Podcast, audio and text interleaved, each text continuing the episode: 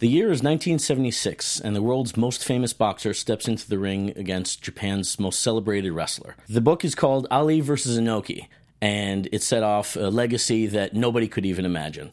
We're here with the author. We're going 15 rounds with him right here on Book Circle Online. This is Book Circle Online, featuring in depth discussion, insight, news, and commentary on all the world's leading book titles and their authors. And now, Book Circle Online. Bookworms, and in this case, fight fans, welcome to Book Circle Online. My name is Jay Tan. I'm available all over social media at jtan716. And uh, as I said, the book we're talking about here is Ali versus Inoki, Muhammad Ali versus Antonio Inoki in one of the most bizarre uh, matches that anybody could imagine. It was boxer versus wrestler, one of the earliest uh, mixed matches and predecessor to mixed martial arts. I'm here with the author, Josh Gross uh, longtime publisher, writer, excuse me, pioneer in MMA journalism, writer for uh, sport, um, Sherdog.com, editor in chief there, Sports Illustrated, ESPN, now The Guardian and Deadspin. Josh, welcome and congratulations on this book. Thanks, Jay. It's great to be with you, man. I really This- appreciate it. This is uh, really an amazing story. There is so much to to digest and to and to present here. I'm almost not sure where to start, but here's a quick checklist, uh, and I want to get your take on on the biggest the biggest relevance. I think um, boxer versus wrestler in the world of combat sports. Obviously, that's a huge thing. This was pro wrestling and boxing. Was it a work, a fake match, choreographed ending, or was it a shoot, a real match, as was boxing, uh, judo, karate, all that stuff? Um, it's a predecessor to mixed martial arts as we know it, which of course has been your career, covering it for 15 years at least. 16 now. 16 years. Yeah, yeah. Count it, guys. Um, there was it was Japan versus the U.S. This was something that I think captured captured the imagination of a lot of people. It was huge at the time, broadcast in uh, in Japan and then closed circuit at multiple different multiple locations throughout the U.S. Yeah, and globally. Yeah. globally as the main event of wrestling cards that were happening, at least in the U.S. Were, were those also globally? Do you know? No, I mean, Okay. the, the Ali Inoki match was the global showcase, really. Right. Yeah. And then throughout the U.S., there was a pro wrestling industry came together for uh, sort of an amazing night of action. And, Mm-hmm. um, it, and in Shea Stadium, I think uh, 33,000 people came out to watch the closed circuit of this. Uh, on top of that, Andre the Giant, we all know Andre the Giant, uh, Mm-hmm. took on a boxer, uh, Chuck Wepner, who fought Ali. He was the inspiration for Rocky Balboa. Mm-hmm. They had they had a pro wrestling match, but that was a lead into this uh, Ali Inoki contest. the fact that you got 33,000 people at Shea Stadium. Um, there's some elections that you don't get 33,000 people coming Sad- out. Sadly enough, no. For yes, for for better or for worse, depending on who wins. Yes. Putting that aside, so to that end, and and the match itself being, um, well, let, let's put it out there, the match itself was kind of a flop. Fair to say. I, that's how it's remembered. Um, Uh-huh. Certainly, in, in Ali's legacy, it's not fondly remembered. The Right. media that was covering him extensively at the time, the boxing press especially, hated it. Mm. Um, they considered the whole concept uh, a farce. They didn't know what he was doing. Is Muhammad Ali, Right. the most famous man on the planet, Mm-hmm. and he's going off to Japan and taking this guy Antonio Inoki eight months after the Thrilla in Manila. Like this Mm-hmm. Doesn't add up to them. Uh, they thought he was uh, really hurting boxing. He had to defend himself. He had to defend boxing. He had to defend this idea that he wanted to uh, participate in this contest. To him, he saw the broader legacy. I think Ali understood the history uh, of these kinds of matches, and he really wanted to test himself in a different arena. So to that end, I mean, it's it's a fascinating story unto itself for its time. Um, but then we also have the relevance of it being a uh, an ancestor, really, to to MMA. Sure. Uh, what's the biggest legacy of this match? Yeah, well, previously, um, I think people have felt like it's again sort of a the biggest legacy was that it wasn't a legacy. That it was a dud. It was a, a low mm. point in Muhammad Ali's career. I think mm-hmm. that's incorrect. I think 40 years after the fact, now we've seen this mixed martial arts business become global. Mm-hmm. People are so used to these kinds of contests. Mixed martial arts is on par with boxing at the very least. Mm-hmm. Some people feel as if it's surpassed boxing uh, throughout the world. And this contest really through this contest, not only do I tell the story of this match, which you're right, the match itself, it's not a Rocky story. It's not one of great Ali, one of Ali's great contests. Mm-hmm. But the match itself has such an important legacy that people fail to realize because they dismissed it as something that wasn't important. Through this match, you can trace the history of combat sports as we know it today, especially Yeah. professional mixed martial arts. No question that its legacy is tied to this contest. Uh, in Japan, you can't untie pro wrestling and combat sports, and its uh, legacy here is, is well established, especially with the partition, participation of someone like Antonio Inoki, who, it- you know, Ali was the guy that got the marquee, right? But Antonio Inoki uh, is the most famous man in Japan. Mm-hmm. He literally today, he's 73 years old, still has the most recognizable face in Japan. He's a politician today. It's like looks like a Japanese Jay Leno, right? Yeah, he's got this giant chin. I mean, uh, you know. Ali uh, coined the he called him the Pelican. I mean, it was like you know, it was it was he had this really kind of unique uh, persona and ability about him, Mm-hmm. uh, and his legacy in the combat sports space is really important and unique. So these kinds of matches, Jay, you know, boxer versus grappler, the pro wrestling business and the fight business, Mm-hmm. they were always intertwined. And I through this match tell the story of that, tell the history and the story arc of you know, for thousands of years, human beings have been doing these mixed kinds of fights, right? Right. And in our era, right after the 20th century, you know, we saw catch wrestling, which was competition, which was a form of uh, competition in the wrestling world that Grappling with submission. grappling with holds. submission holds was a legitimate sport that people came out to watch and it was entertaining and you had crowds sitting there in the tens of thousands uh, watching four hour contests and were captivated by it. And this happened all over the world. This happened in the streets of paris and this happened in dusty towns in uh, america and this happened everywhere else. Out of that rose the pro wrestling business. And out of that you start to see this sort of lineage really take place and i think it really culminates in this night it uh, I fair to say um, it certainly is chock full of, uh, of of of history. This is not the guys. This is not just a a, a story about a, a moment in sports history, but it's it's practically a reference book unto itself. Like Josh is saying, the history um, you, you cover the history of grappling and the way that it leads to pro wrestling.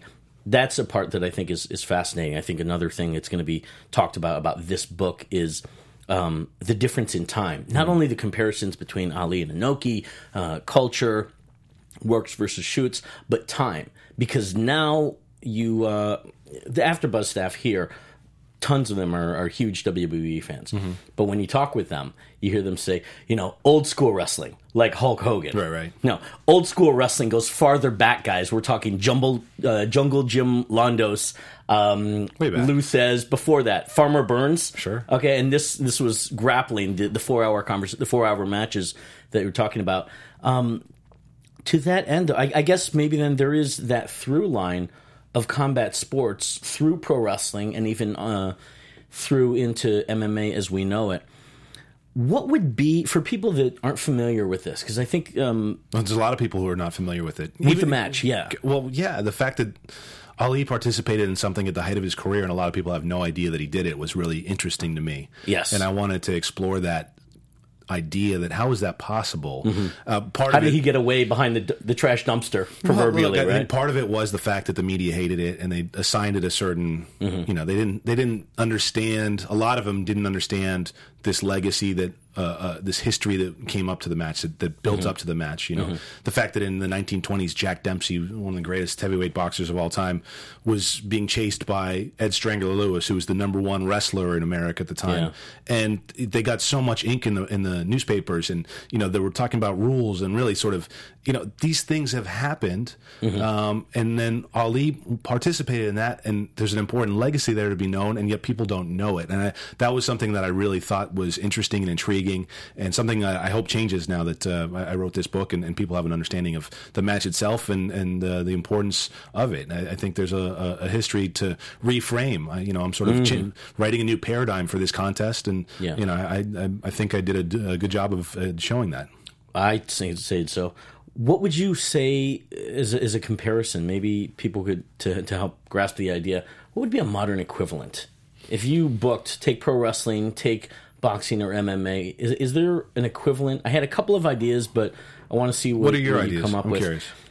John Cena versus Manny Pacquiao. Okay.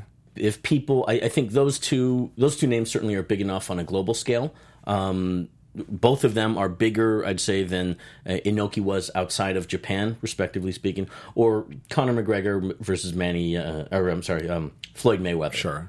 both of which are matches that obviously are never going to happen. Right. Let's knock on wood; they never happen. Anyway. well, are you talking about those like in an MMA mixed style contest or like a boxing contest? well, the legacy of Ali versus Inoki, Sure. so that people. you don't have to separate it that much. Brock Lesnar went from Mm. WWE and went to the UFC and became heavyweight champion. They signed a guy like CM Punk. In Japan, we point. know Kazushi Sakuraba, who, if Yeah. you're look, if you're listening to this and you're a, a mixed martial arts fan, you know who Kazushi Sakuraba is. Yeah. He comes directly out of that wrestling lineage. He was a catch wrestler Mm-hmm. and it was a pro wrestler, and he had great success in the MMA world Mm-hmm. the the ties that bind pro wrestling and combat sports, especially the kinds that have grappling involved in them, like MMA, Mm-hmm. are numerous. I mean, you can't. It, it- there's no question about it. Yeah. Um, Ronda Rousey. uh, She was the last WrestleMania. I mean, these True. these worlds are always mixing, and more than ever now. I mean, we see Yeah. now UFC 200 approaching, and the UFC and the WWE agreeing to let Brock Lesnar participate again. I'll do you one better than that. Floyd Mayweather versus the Big Show. Sure. WrestleMania. That it occurred to me that happened. What's funny though is that nobody remembers that that match happened. And again, Well- Floyd at the peak of his career, not like he ever really fell off. I mean, he's still undefeated. Uh, Big Show. Yeah, being- you're you're much more of a pro wrestling guy than I am. I gotta say, like I'm at a certain point. next thing I'm gonna steam you on. Uh, well, that's fine. I mean, a lot of people have asked me, why did you write this book? There's so much pro wrestling in it. You don't really like pro wrestling, Mm-hmm. and. First of all, as a journalist, you can write about things that you're not interested in. You can find a lot of value, and I, I did that. I was willing to jump into it because I thought Mm-hmm. that Ali is so compelling, and I've been around Antonio Inoki, and I've been to Japan. I mean, my genesis for writing this book was I went to a, a souvenir shop near the Tokyo Dome when I went to Pride. Mm-hmm. Uh, Pride Fighting Championship was the biggest Japanese fighting organization, which was built directly out of this contest. Yes. and I saw a match. I saw a poster of the match, and I was like, "What's what's that?" Mm-hmm. Muhammad Ali against Antonio Inoki, and then I did a little research, and this was this was ten years ago, twelve years ago, and at the time I was like, "I'm I might write, but I could write a book about this." And, At the time, did yeah. you not know about the match, or had you heard of it? I had a passing passing uh, awareness of it, very limited. Um, but you know, seeing the poster, the thing that really drew me to the poster was that it was a closed circuit poster for an event out in Riverside, California. And Oh. to see an event poster for Riverside, California, in, in a shop in Tokyo, I was like, oh my, god, I'd have to have this. It's the only souvenir. It's the only souvenir I ever brought back from Japan on Mm-hmm. all my trips, twelve times. It's the only thing I brought back. Uh, it's hanging in my office right now. So you know, I I really felt a connection to this contest, and having covered mixed martial arts for sixteen years, Mm-hmm. um, I I was always dismissive of the pro wrestling side of it. It was I think this is a sport. I want to see who the best fighters are. I don't give a damn about the pro wrestling. But now I have a much better appreciation for what pro wrestling is and where it came from and the relevance that it has to combat sports today. And I think because of that, I have a much better understanding of, of how the sport functions, where it's going, where it's been. Um, and I thought I knew a lot. I mean, I've been around the sport for a long time. I've ridden for a lot of places. You know, people consider me a pioneer of MMA journalism, and yet I learned so much in this book in the process of writing the book. So I'm really grateful that I did it. So, do you like AJ Styles or John Cena better then? Who's that? I'm just kidding. um, goals, fears. When, when you set out to to write this book, you're jumping into a world that, that you don't know, and maybe a little bit of resentment. Well, or, the fight world I knew very well, right? right. So I felt very one comfortable. half, the other half of the world. Um, what were your thoughts going into that? Yeah. Well, look, And this is your first book as well. It's my first book. Um, took a lot of time and probably too long for me to write my first book. I was, I mean, admittedly, it was felt daunting. I was, you know, scary idea. I'm on the beat. I'm writing regularly. I was like, where do I fit in time to write a book? So the circumstances worked out where I had the time, and I was like, now is the moment for me to do this. Um, this felt like the right story for my first book, and um, I think I think it is. I mean, look, you talk about trepidation, right? Uh, so the greatest writers in the world have written about Muhammad Ali, and they've written some of the most amazing works. And it's like, well, where They have now. Well, All right, I, just I, you know, I stand by that though. yeah, I appreciate that. Um, you know, it's like, how do I fit into that? And do am I going to add something new to Ali's legacy? Um, is there a piece of uh, Ali's life and history that people don't know that I could expand on? And I think I did that with this. Um, you know, people know him for his brashness and his persona. I write about two Ali's in this book. Okay, pre Sonny Liston, before he won the championship. True. Yep. And then I write about after the Thrilla in Manila. So from 1970, end of 1975 on through the end of his career, his demise, and sort of his physical failings and things like that. Um, and I thought that was important for me because there'd been obviously everything he did between those two points his championship reign, his social justice, his uh, you know not going to Vietnam, his standing up to the U.S. government, his winning against the Supreme Court. Everything like that had been so documented and so brilliantly put out by the most amazing writers during that time period. I was like, what can I contribute to that? Nothing. Mm-hmm. People know that story. Where can I contribute where people may not know? And you know, I think he's got a legacy in the martial arts world that people were unaware of. And I also think that people had some idea that, you know, he, he had an affinity for pro wrestlers. People know that he loved Gorgeous George, who was a mm-hmm. very famous Los Angeles based pro wrestler for much of his career. And I was like, Classy how- Freddie Blassie of course, well. classy Freddie Blassie, who went with Ali to Tokyo for that contest. And I was like, how how how can I dig into that? How can I understand that better about Ali's life, right? Mm-hmm. And I did that. I found that he fought in Los Angeles three times in 1962. He Mm-hmm. was around Gorgeous George. He was around Freddie Blassie. These people had a major impact on him. He became the Louisville Lip during that period. You know, he became sort of this this brash persona during that period. I really believe a very famous uh, fight world person, Aileen Eaton. Mm-hmm. Aileen Eaton ran the Olympic Auditorium in Los Angeles. There's a story, and there's competing stories. Everybody wants a piece of Ali, right? They all want to say that they had this interaction with Ali. But the story goes with Aileen Eaton. She had a button, and it said, "I'm the greatest." And she said, "Muhammad." Well, he wasn't. He was Cassius Clay then. Okay. She said, "Cassius, you you got to wear this button." And, and as the story goes, he says, "Well, I mean, I, you know, I can't, I can't wear that button. I mean, I'm not, you know, he was not there yet? I'm not there yet. I, like, I can't do that." and if you believe the story, she said, "Put it on. Whether people people believe you or not." You sell that, you believe that, they're going to want to watch you fight. They're going to want to watch you win or they're going to want to watch you lose. And he was around those characters and they had a major impact on who he was in terms of his showmanship and everything else. And so there's a lot of things in the book. It's a con- it's a story about this particular match, mm-hmm. but it's a story about how Ali arrived at this particular match, why he was interested in doing this. He mm-hmm. really was the driving factor for this. He was approached, the money was big, but he wanted to do it was the key part of it. Mm-hmm. Chapter five, uh, you give uh, a lot of pages to the Olympic Auditorium, which Yeah. Mm-hmm. Aileen Eaton ran, uh, Main Street Gym, downtown LA, not far from uh, where you are these yeah, days, yeah. Well, I'm LA born and raised, and Mm-hmm. I live in downtown LA. So it, it was a it was a nice journey for me to go around and see these places. You know, Olympic Auditorium still exists. It's it's a Korean church now, but it's the building is still there. You can sort of walk around it and feel the history and Mm-hmm. sort of see these characters. And um, there's no no doubt about the history of combat sports in Los Angeles is really big, and in downtown LA especially. So That's something. Um, I'll, I'll- take a, minute to say, guys. There's something special about cities, their history. I'm a guy from upstate New York. Didn't really have much uh, relationship to history. I would read about these things, but having come to L.A.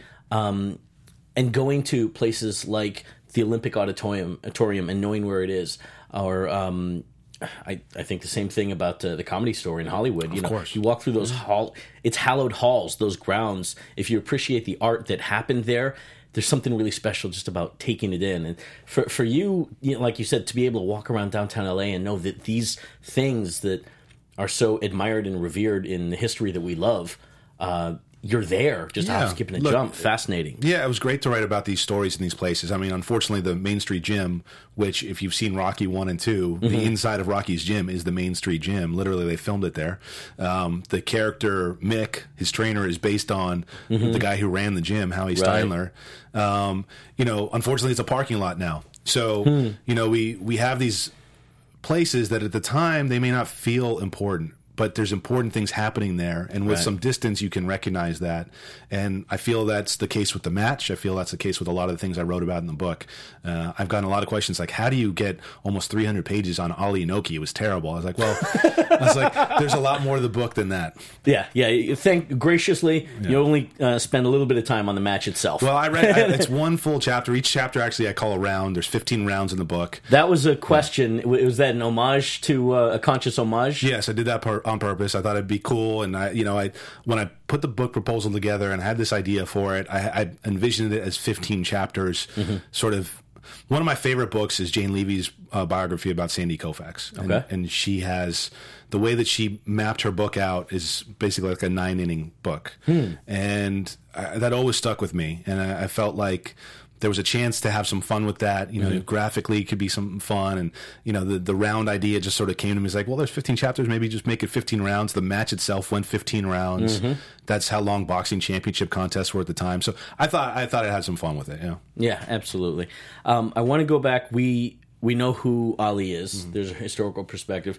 For people that don't know Inoki, help help us understand why was Inoki so big in Japan. He- That's my my gist from from studying him and knowing him prior to this is that he, he's this in, incredible, like you said, like a cultural icon in Japan, most famous man even to this day. This was 40 years ago. By the way, guys, to the week, this week that we're taping this show, 40 year anniversary of this match. Um, so help us understand why was this, for lack of a better phrase, Superman versus Batman, the combat sports equivalent. What was Inoki in Japan? Sure. Um, Inoki was a disciple of the father of Japanese pro wrestling, this man named Rikidozan, who has his own unique history. He created Japanese pro wrestling after World War II. He was a sumo wrestler. Um, he, I mean, I really get into his story in the book. Um, and, you know, the, he, there was no such thing as Western style pro wrestling in Japan, okay?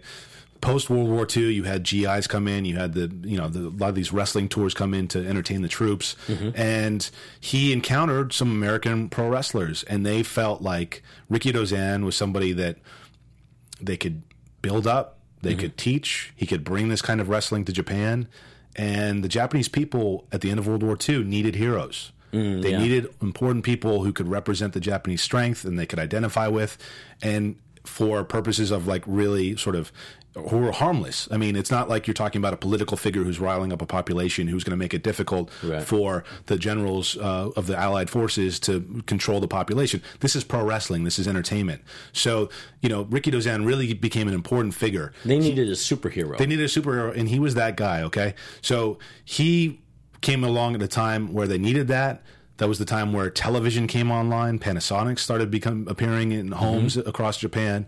Pro wrestling uh, was always pro wrestling and boxing were two entertainment um, aspects to entertainment. Well, I didn't want to call it sport because pro wrestling is not a sport, but two two sport or pseudo like sports that worked perfectly on television. You need a limited amount of cameras. It didn't cost a lot to produce, so pro wrestling was perfect for television. And Rikidozan represented an icon to the people. He uh, understood what it was like to do Western style pro wrestling. The Japanese people had never seen anything like this. Uh, his legacy grew immensely. I mean, you talk about he's got the highest rated broadcast in Japanese history, several of them. Um, people were poured out on the streets to watch his matches. And one of the things he did was he went on a wrestling tour that brought him to Brazil. And it just so happened that this young Japanese um, immigrant, Antonio Inoki, had, again, it's pro wrestling. So sometimes the histories are really cloudy and, and it's tough to get to the real truth. Okay. touch on that topic So in just a minute. Most people had no idea that Rikidozan was in fact from North Korea. Mm-hmm. He was found by a sumo scout in North Korea. They invented a whole history of his life. They made him say he's Japanese and he came from Japan and the whole thing. There are people who also believe in Antonio Inoki came from Korea or North Korea. Hmm. And so you've but this Brazil story is the legacy, right? This is how everybody knows it. Mm-hmm. So I write about it in the book and I you know, I also I hedge a little bit, but the story is that uh, Inoki and his family left Japan um, in the 50s, went to went to Brazil. He was living and working um, pretty, you know, hard stuff. We're in the plantations, toiling the fields. Uh, but he was a big, strong guy. And Rikidozan was doing a tour and got wind of this j- really good Japanese athlete, right? Who was kicking all uh, the Brazilian kids' butts in track and field and everything like that. He went to him. He talked to him. He saw him. He said, "Well, why don't you come back to Japan with me and I'll mentor you?"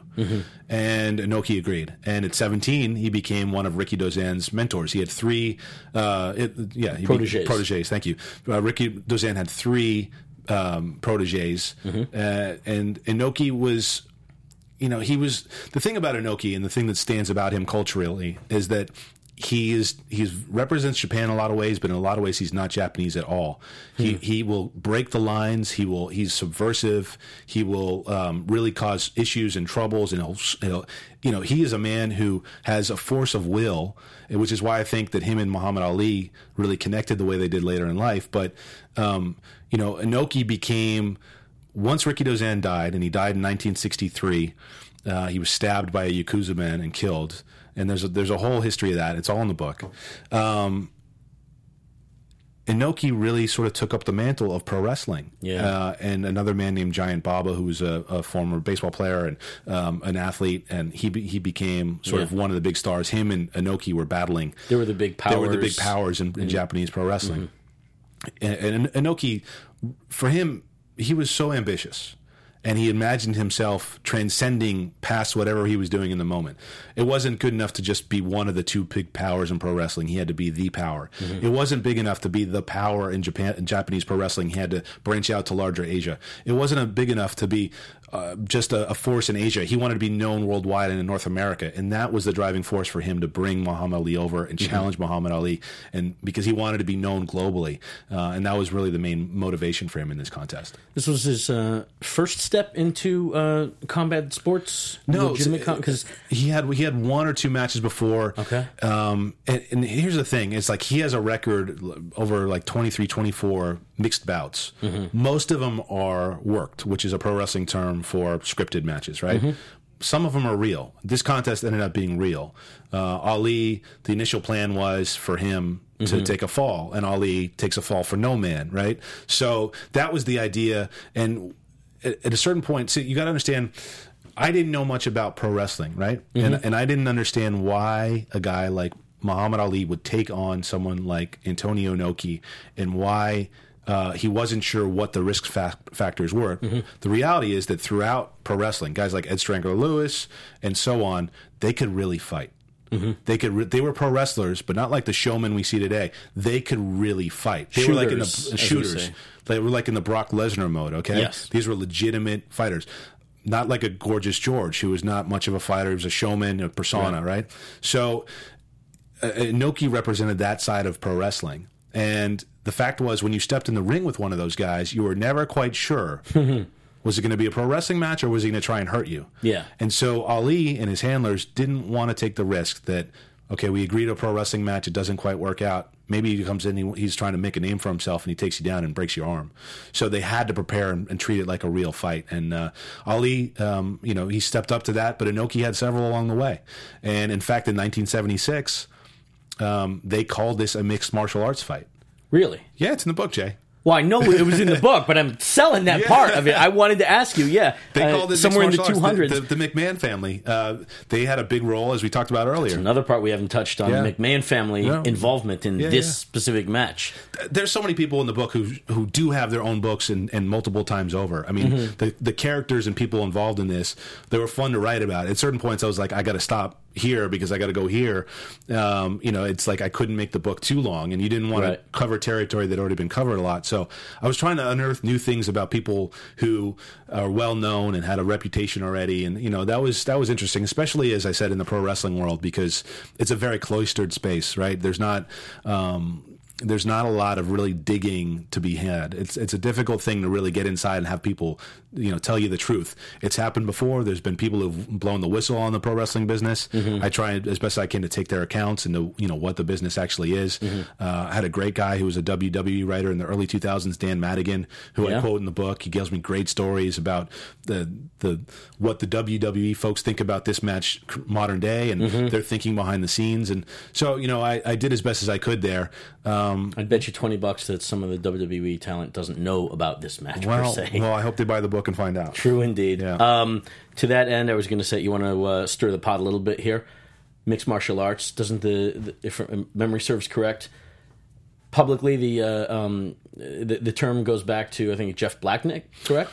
Right, he was the one that started using it. He was Jeff Blatnick was the rules director for the UFC uh, back when the UFC was, you know, sort of really a world class wrestler prior to that. Right, you know, he was an Olympic. I mean, he was an Olympic champion for the U.S. He won a Greco-Roman uh, gold medal uh, in the Olympic Games in 1984. So Jeff Blatnick was one of the nicest guys I've ever met in my life. Yeah. and a really sort of a genuine person. And um, he passed away, uh, I think it was last year, and um, we we all miss him. But his legacy is important. He he was one of the driving forces behind getting modern mixed martial arts rules passed in state. Uh, states across the country, right? So these regulations and these rules that govern mixed martial arts today, a large part is owed to Jeff Blatnick, and he called the sport mixed martial arts, which was sanitizing it from the no holds barred moniker that people were using then, or you know vale tudo, which is a Brazilian phrase. The sport had really grown to a point where they felt they needed to sanction it, and Jeff had a lot to do that. But the mixed martial arts term, and I didn't realize this, was used in in 1976 by the McMahon family in conjunction with this contest. Okay. So you know, I, I think the the the real sort of crowning of that name, they they deserve that. Um, it's pretty amazing that they would have used those terms, but literally that's what it was. Mm-hmm. It was martial arts coming together, and you're mixing Yeah. styles. So it made perfect sense as, a- as a name for what they were trying to do. I like the term mixed match. I, I've heard, read it, obviously read it here, but when we're talking about uh, Ali Inoki or um, when, um, gosh, who am I thinking of? J- Jack Dempsey and Strangler Lewis, uh, when that hypothetically was, you know, people were trying to make that happen, or of course, Judo Gene LeBell and Milo Savage, the fact that it was a mixed match. Um, and this is what's fascinating. Again, to tie into the his, the MMA history that we're talking about is um, style versus style. Whereas now MMA itself is its own sport. is its own sport, Yeah, its own completely. rules set completely. Um, let's go back then. Uh, also, Vince McMahon. We haven't talked about senior and junior. Both of them were involved with this match. yeah. Who knew? Who knows now? Well, we know. But uh, I, again, uh, there's a generation of fans now, even MMA and, and pro wrestling fans, that don't realize the McMahon family hands were touching this match. Right. So, I mean, if you look at the subheadline of the book, you know, it's it's the uh, Right here. read it out for us. You know, The forgotten fight that inspired mixed martial arts and launched sports entertainment. right. So, Okay? sports entertainment is pro wrestling as we know it today. Yep. Um, and I thought that was a really important component because as I got to learn more about this topic, I realized just how connected the pro wrestling worlds were with this. Mm-hmm. And you could see the seeds of ambition in Vince McMahon, Vince Kennedy McMahon, right? Mm-hmm. Junior, as people would know him. I don't think he likes that very much when people call him Junior. Certainly doesn't. yeah, but you know, whatever. Uh, he. Uh, you He know, didn't return his calls, Vince. That's why. Go. I, either. I mean, I, I mean no disrespect. It's just to you know separate father from from son. Um, you could see the seeds of his ambition really coming out in this. One for him to have uh, pro wrestling connected with Muhammad Ali. Remember, at this time, pro wrestling in the mid '70s was kind of like this underground, shadowy. It didn't have the best reputation. It was coming out of a period where. You Well, know, it was it was in a, a, a I want to say a lull. I mean, in the Yeah. fifties and sixties, it was a household thing. It right? was, and then there were scandals associated with it. I mean, for Mm. a lot of people for a long time thought it was real, and then they Hmm. realized it wasn't, and there were scandals associated with that, gambling scandals, and all sorts of things. So, Hmm. um, you know, the pro wrestling business, like the combat sports business, has always Yeah. uh, been um, ebbs and flows. sure, but also been replete with shadow, shadowy characters. Let's say, Oh, yeah. you know, people who um, love these these kinds of. Uh, you know, th- there's something about the fight space and the combat sports space and pro wrestling that Mm-hmm. it does draw a certain kind of carnival barker, right? Sure, it's it's a, it's spectacle. Um, Yeah, and look, I, I quote Ferdie Pacheco, who's Ali's uh, longtime physician. Um, people know him very well. Mm-hmm. Yeah. Um, he said that Ali had the blood of a con man, and so of course, Hmm. of course, he was drawn to pro wrestling because pro wrestling's a con. Mm-hmm. So you know that. It, it all made sense that way, and for McMahon, who whose family at the time was running the WWWF, they were dominating the northeast of the U.S. Mm-hmm. You know, pro wrestling was fractured. You had different people in different parts of the country running it. It was a territory structure. Well, you know, Junior for uh, had had this idea of well, why can't we just have the whole thing? Right. What, what Very Inoki of him, right? Right. His dad didn't want that. His dad was uh, really sort of, you know, stick to it. This is the pro wrestling world. This is what we have. We have our little structure. We're doing great. We own Madison Square Garden. We're doing wonderful things. We're promoting these big events at Shea Stadium. and You know, And Vince Jr. wanted Vince- to rock the boat. Vince Kennedy McMahon. Uh, once he got control of the WWF at the time, I think they, that he was the one that transitioned it to that name. Um, had much bigger plans in, in his mind. So for him to be able to participate and associate pro wrestling with Muhammad Ali was really important. He saw that you know what could happen when you bring the world to pro wrestling, the eyeballs on pro wrestling. He was a showman. He is a showman, and of course, you know he tried some other things with Bob Arum. He did that Snake River jump that was a big failure. Evel Knievel. Yeah, exactly. Uh, mm-hmm. That was also a closed circuit event, a, a- another huge failure. He hmm. was not above putting his neck on the line to try things. Uh, I talked to again. I mentioned Dan Madigan. I mean, the the insight he has into McMahon and McMahon's thinking in the book, I think, is really interesting. And I learned a lot about you know how their family operated and wh- what his thinking was, and um, obviously, really smart guy and. But his ambition uh, was the thing that drove him, and this contest was, uh, I think, key to that. And the timing really allowed him to see a larger picture. Would you say that the connection with McMahon was more through Ali or Inoki? Because I know that Inoki did wrestle for the WWF in the 70s or early 80s. Well, they created a, a, a world martial arts title for Inoki. Mm-hmm. Okay. Yeah, mm-hmm. and uh, that you know he was representing pro wrestling in these mixed style matches, right? Mm-hmm. See, Inoki's whole thing was that Those were the works mixed style matches that were actually works, correct? Most of them were works. The thing some- some some of them I think were, were shoots. It's tough to. There was one against this guy Willie Williams, who's American uh, Kyokushin karate. Uh, if you watch it, it was like there's no way that this is a pro wrestling match. These guys are going at it, but it ends. They fall out of the ring. It gets really vicious. was this under the WWF? It wasn't under the WWF, but Ali, uh, excuse me, Inoki had the belt. He was known for having the belt, and he was sort of defending that belt. His whole idea was that pro wrestling is a legitimate fighting style, but when we're putting on a show, we're not actually fighting. But if I wanted to, I could kick your butt. Right. That was his whole thing. Mm-hmm. Uh, it's called strong style, right? Mm-hmm. And so that was kind of came from this lineage, this pro wrestling history that.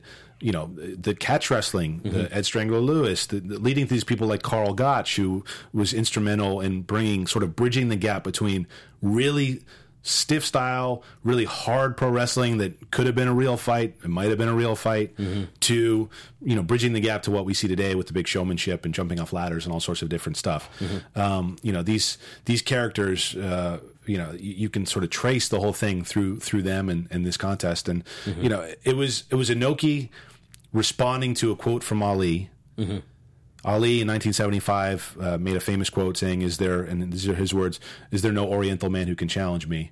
And he was talking in a martial arts context. He wasn't talking in a box, boxing contest. That message was brought back to Japan, and Inoki said, "Well, hey, Wow. I can do that." And so Inoki basically came, him, him and his partners came up with the money. They approached um, uh, Ali's people. Bob Arum at the time was one of the rep- promoters representing him. Arum then took it to McMahon and said, "Hey, how do we make money with this in the U.S.? Uh, help us with closed circuit." The pro wrestling business saw a big opportunity here. It all came together for this night. Right.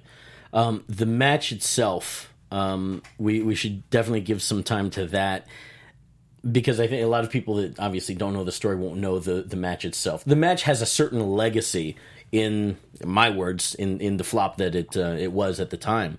Um, Judo Gene LeBell, who was the uh, the referee for it, and who was uh, also somewhat of a conduit between the world of uh, boxing and Ali. Oh, no question. He was the first real Inoki. mixed martial artist, as Yeah. Um, far as I'm concerned. And he, he met Ali in 1962 in L.A. He was he was Aileen Eaton's son, by the way, Mm-hmm. Right. Gene LeBell. So, I mean, it was amazing that that guy would end up the referee for this contest. Judo Gene LeBell, guys, I was thinking about on the way over here.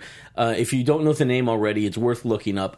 Think the Yogi Berra of combat sports. That's Judo Gene. Charming old man now that has just the most uh, uh, silliest but but also poignant uh, lines, one liners. But one in particular, he said that's in the book.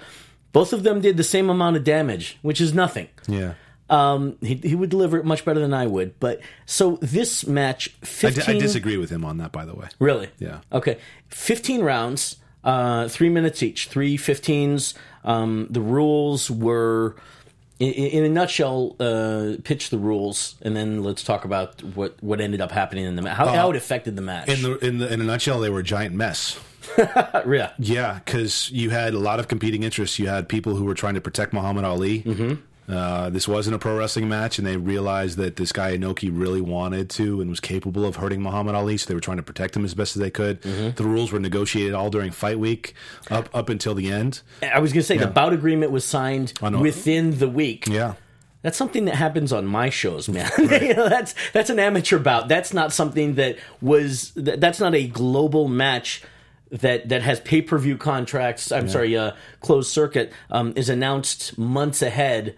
Um, that you build up internationally, I find that fascinating. the whole thing. I mean, uh, uh, Inoki was complaining uh, tirelessly about the rules. You know, he's like, my hands are tied. I can't do anything. So literally, the, uh, the- you know, people talk about this as like a, a, a farce and a joke. The rules uh, were a big reason why. First of all, most people had no frame of reference for it. No, no one had really seen anything like this, at least you know, on a world stage, right? That it happened, but you know, uh, a televised fight from Salt Lake City is different than Muhammad Ali participating in something. So most people didn't really know what to make of it. The rules weren't explained very well. Um, the Ali folks were really just trying to preserve Ali. He had a fight coming up in September against Ken Norton that was already signed and ready. So And this, by the way, we should establish. I don't think we've sp- spoken about it. Uh, June 26, 1976. Right. So eight months after the Thrilla in Manila, which was, I mean, just a torturous fight for Ali, he had three boxing bouts between that and this uh, contest with Inoki. He was constantly busy. This is so. This is the most famous time during Ali's career. He's the most famous man on the planet. And he had two boxing matches between the announcement of this Inoki fight and the fight itself, correct? Yeah, um, the announcement was in March uh, at the Plaza in New York. Yeah, yeah. he Uh-huh. and there was an. April and May uh, Yeah, match. and he, looked terrible in those contests. He was really bored and listless, and this was, he, you know, he was getting fat. He always liked to fight around 220 pounds. He was Mm-hmm. approaching more 230 pounds. So, you know, the the motivation for him and the boxing side, I think he was getting bored with boxing. In Mm-hmm. a lot of ways, you know, he put away Joe Frazier, he put away George Foreman. He was looking for a new challenge, and that's how he framed this contest. He was on the Tonight Show on June 14th, Mm-hmm. um, and talked about this and talked about what it, why it mattered to him, and what the real risks were. Mm-hmm. And he, he looked in the camera and he, he said, "This is this is real. This is not a fraud. That I'm going to go fight a wrestler, and he might break my arm." And at that point, ironically enough, was it still planned to be at work? No, it wasn't. They were negotiating. they were negotiating rules. The, the the idea of having it at work kind of washed up in March. Okay. You know, it, it kind of did. Ali hoped, and I think Freddie, uh, classy Freddie Blassie, who was part of his entourage, kind of held out hope that possibly it would be. Yeah, when they arrive in uh, Tokyo at the airport, um, you can see that because of the, some of the language they use. The finish, like. This is not so far after World War II and Pearl Harbor, and so the idea was that the sneaky Japanese were going to come get Muhammad Ali, and so they get off the plane and they start invoking Pearl Harbor and they start talking about these things. The finish was so supposed to be that Ali gets blindsided and put away, and he doesn't see it coming. You know, by by somebody else, somebody jumping in the ring. no, by by Inoki. Oh, okay. So um, you know that there was a lot of those things still play, and, and, and that led to the confusion. The boxing press was constantly writing, "Is this real or fake?" Mm-hmm. Uh, this um, this I think it was a Saturday. Ali did an impromptu press conference and said, "You press guys, you got to understand this is real." You know, he he defended the contest vigorously. Mm-hmm. So th- no one really knew what the rules were. Gene LeBell, who's the referee, told me is like, I didn't really know what the rules were. you know, so Again, guys, that's something Gene LeBell would say. yeah, of course. Yeah, that's, that's Gene. Um, you know, and it, it was interesting. The one thing that stood out was that Inoki could kick, and he could kick wearing wrestling shoes, wrestling boots, which you don't want to get kicked with. Right. And um, but he couldn't stand up and do it. So He that couldn't kick standing he up, could not kick standing up. but he could kick If if if he was touching some part of the canvas, essentially grounded. Yeah, if a knee or a hand was touching, then he could Okay. kick. So that basically was the impetus for what he did in the match. I mean, he landed over 100 leg kicks on Ali. Ali's leg Jeez. by the middle of the fight was blown up almost half, you know, almost by twice. Yeah. Um, the the uh, the real impact and why I disagree with Gene LeBell in terms of damage, we know now, 40 years later, watching mixed martial arts, that leg kicks will finish fights. Uh, those are no joke. Those are no joke. If you've ever been kicked with in the leg on a good Muay Thai kick with a Yep. shin, and you- you're still standing, you're tough. you give a And chapter to that as well. Yeah. So I really try and explain what Ali was experiencing, the impact of it. Look, whether it was the fact that he fought Joe Frazier and that was a really tough fight and he got bored, or the decline of all the years of him in the in, in the ring, mm-hmm. or the fact that he finally got it. The one thing that he relied on the most throughout his career for his defense, his legs, were finally taken from him in this contest. He never knocked anyone down again. Muhammad Ali never knocked anyone down again.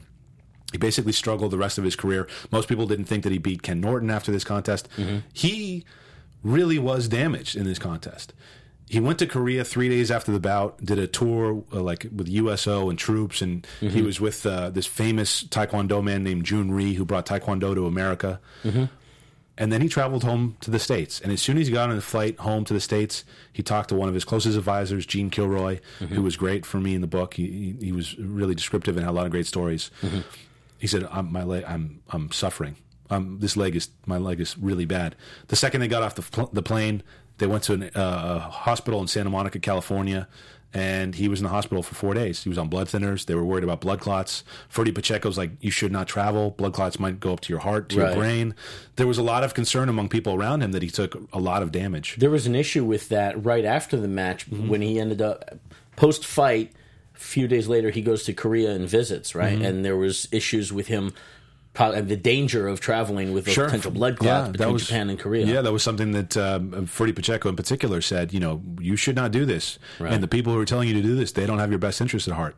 So um, there was a lot of concern about his health, and he, the thing Pacheco said about Ali was that he was impervious. He always bounced back, and he always came back strong. And he and here he was not so sure on that. He was really concerned. Um, I interviewed Andrew Malcolm for the book. Andrew Malcolm was the New York Times bureau chief in Tokyo, and they assigned him to cover the fight. Um, and he was one of the few people that got access to Ali after the match. He went into the locker room. There's a great story with that, and I'll, I'll save it for the book. Okay. But um, he's in there, and the thing that he notices about Ali is Ali's on the bench just writhing in pain, and his, and the leg just looked terrible. People described it as just you know raw hamburger. It was ter- you know he really because it's one thing to get kicked with your shin or the top of the foot. Inoki was literally wearing laced up Wrestling boots, boots, to- leather. to, the, to the middle of the shin. Yeah. So um, you know. th- that messed him up. It really Yeah. messed him up, and um, you know, it, I, I think no question it took a toll on him. Um, he he he just didn't have it after that. In a matter of speaking, I mean, the, the match itself ends in a draw, right? A draw. Inoki was deducted three points. Um, but yeah, in in in a matter of speaking, in terms of uh, fighting ability, in some ways, there's an argument to be said that Inoki beat Ali. he did. yeah. He did. I mean, you know, he. Yes, he he should he did more damage. Ali did nothing. Ali didn't throw a power punch. He you know because he couldn't figure out. I mean, the, what we haven't talked talked about is the, the match itself was 15 rounds of Inoki on the ground. Throwing, throwing these leg kicks diving from into below, him. Yeah, diving yeah. into him, A lot of throwing leg kicks. slides. Yeah, there was a couple moments where they mixed it up. There was one moment in the sixth round where um, you have to understand among the rules, and one of the rules that was determined was that anytime Ali touched a rope, if he if Inoki was locked up, that they were separated. Rope breaks. And that's a pro wrestling rule. So this really was a combination of pro wrestling and boxing coming together, and they didn't know how to structure that. They didn't know how to make the rules or what that would look like, right? Yeah. So, but one of the things that was really important was Ali knew that if he got tied up, all he would have all he had to do was touch the rope. And in the sixth round, Inoki actually took him down. He was underneath Ali. Ali was standing above him. You could you could realize the difference between a grappling balance and a boxer balance because as soon as Inoki grabbed Ali's leg. Ali just looked like he just flailed to the floor. It was one of the reasons people hate this fight because it made Ali look weak in some ways. And um, he goes down the ground. Inoki gets on top of him. He's kind of facing the opposite direction immediately Ali grabs a rope. They were too close. They weren't in the center. And, you know, one of the point deductions was Inoki sort of smashed him with an elbow right in the head. Um, Oops. Well, he was, you know, Inoki, uh, he was nice to Ali in some ways. In some ways, Yeah. he wasn't. In the 13th round, he a blatant knee to the groin uh, to Ali. Ali tried to walk out of the ring. He didn't want to have any more. And Gene LeBell's like, Gene LeBell tells a funny story. He, and he, you know, he says, I probably shouldn't have said this, but um, he, uh, and trying to convince Ali to come back into the ring, he goes, Ali, get back in here. I bet on you. You know? so you know, he, he's got sort of these great these great moments um, that you that you know you get these stories that people tell about this contest. Um, you know, the book is Ali versus Inoki, but um, in in so many ways, it's it's much more than that. Uh, the match itself was a draw. The scores, I find this fascinating. There were three judges. Yeah. Judo Gene was one of them, and he had uh, was connected with both of them. There was uh, Koichi Endo.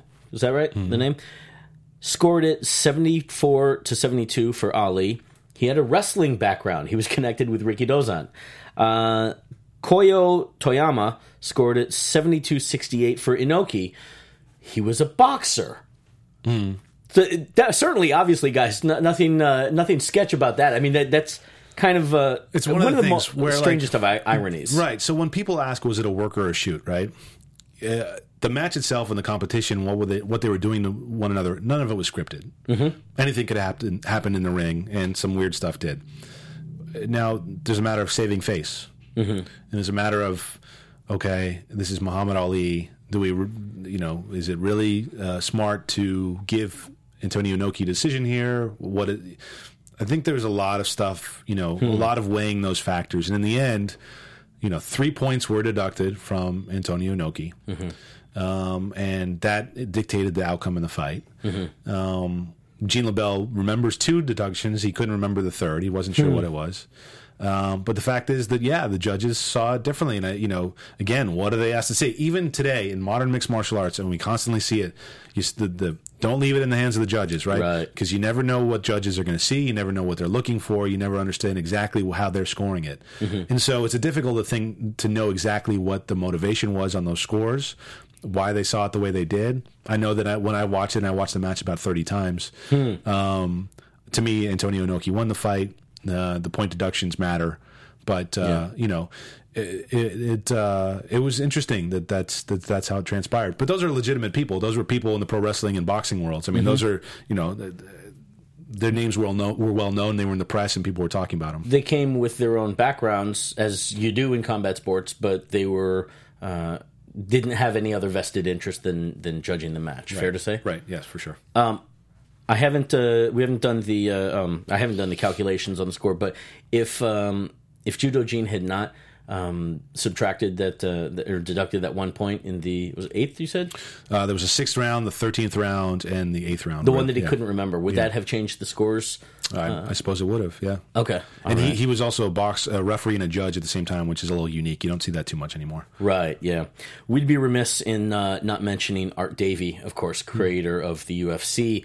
Um, the, talk about the connection between, because you, quote him uh, in the book, uh, the connection between Ali versus Inoki as it led to the UFC and mixed martial arts as we know it. Sure. So the first 10 rounds of the book, right? The first 10 chapters, I really spent a lot of time building up who the characters are, mm-hmm. building the history. So people, once the match takes place in the book, which is round 11, mm-hmm. I, I'm hoping people have a real understanding, a frame of reference for what's going on, who the mm-hmm. characters are, what the stakes are, and everything that led up to it, right?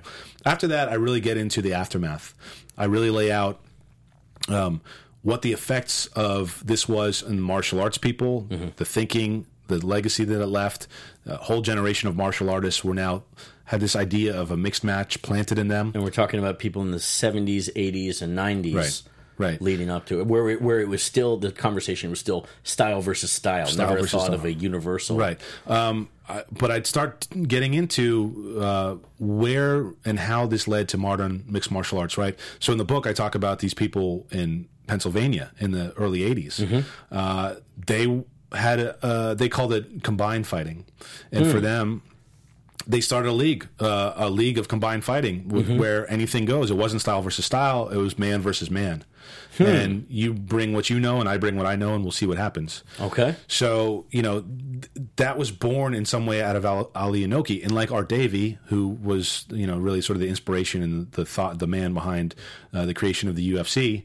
Um, what they didn't want, what Art didn't want, was this style versus style. They didn't want the rules getting in the way of contests. They didn't mm-hmm. want the athletes negotiating rules. They didn't want it because that's where things start falling apart. And that was a hindrance with this one. Sure, and obviously it had a huge importance and legacy in terms of you know mm-hmm. what this mm-hmm. contest ended up being. So, um, the inspiration and what Art took was not a positive one; it was a negative one, saying, "I don't want my Right. fights to look like this." Right. uh, and he wasn't the only one to do that. So, yeah, Art certainly uh, was uh, very important in terms of my telling of the story. I get into it and sort of towards the end of the book when I really sort of break down what this match meant in terms of modern mixed martial arts. I break it down in, as far as Japan goes, the legacy in Japan, but also legacy for the UFC, and also now where we're at is a global sport for mixed martial arts. Um, and the last thing I get into is Ali and Inoki and their similarities and their friendship. And, um, you know, they are two unique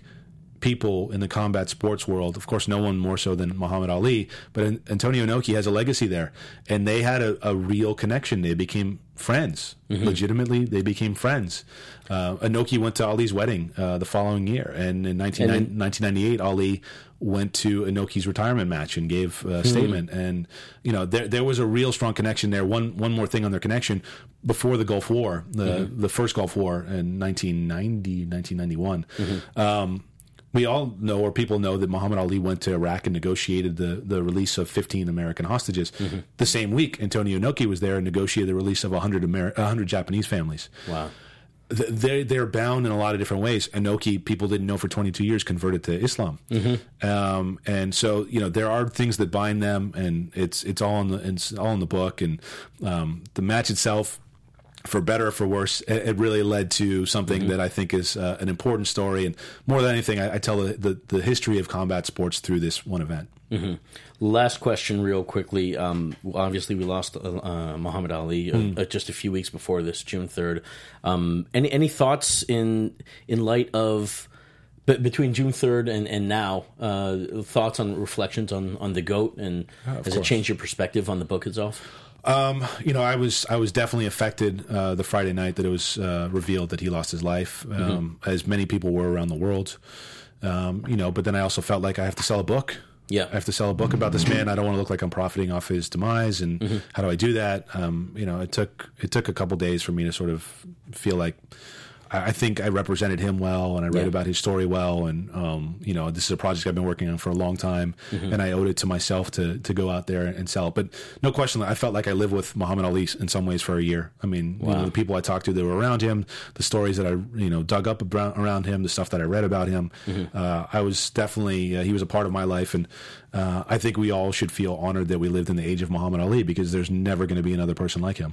Yeah, absolutely. So he set the benchmark high, and uh, it's it's going to be a long time before we ever get to that Stratos again.